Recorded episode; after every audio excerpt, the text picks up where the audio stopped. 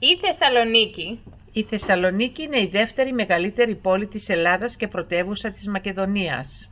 Πολύ κοντά στη Θεσσαλονίκη είναι το βουνό Όλυμπος, το Δίον, η Πέλα, τα Στάγυρα και το Άγιον Όρος. Το 315 π.Χ.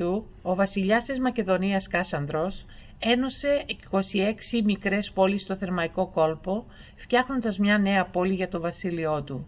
Στην καινούργια πόλη έδωσε το όνομα της γυναίκας του Θεσσαλονίκης, η οποία ήταν κόρη του βασιλιά Φιλίππου του Δεύτερου και αδερφής του Μεγάλου Αλεξάνδρου.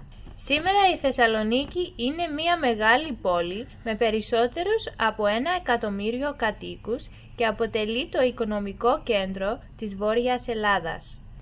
Η κεντρική εμπορική δρόμη της Θεσσαλονίκης είναι η Μητροπόλεως, η Τσιμισκή, η Εγναντία, η Κορομιλά, η Αγία Σοφίας, η Ερμού, η Προξένου και άλλες. Έχει και έναν πανέμορφο ζωολογικό κήπο. Ο ζωολογικός κήπος φιλοξενεί πολλά ζώα.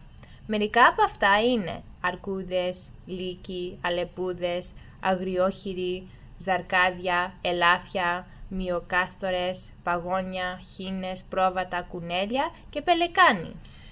Τα πιο γνωστά αξιοθέατα της Θεσσαλονίκης είναι ο Λευκός Πύργος, ο Ναός του Αγίου Δημητρίου, η Πλατεία Αριστοτέλους, τα κάστρα στην Άνω Πόλη, ο Ναός της Αγίας Σοφίας και άλλα. Η Θεσσαλονίκη έχει πάρα πολλά σχολεία, παιδικές βιβλιοθήκες, μουσεία, κέντρα διασκέδασης, εκκλησίες, πολυκαταστήματα και μία πανέμορφη παραλία.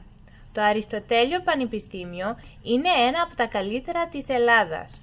Ο επισκέπτης μπορεί να διασκεδάσει πηγαίνοντας σε κάποιο θέατρο ή στον κινηματογράφο, τρώγοντας νόστιμα φαγητά στα παραδοσιακά εστιατόρια και ταβέρνες της πόλης και επισκεπτόμενος στα διάφορα μουσεία.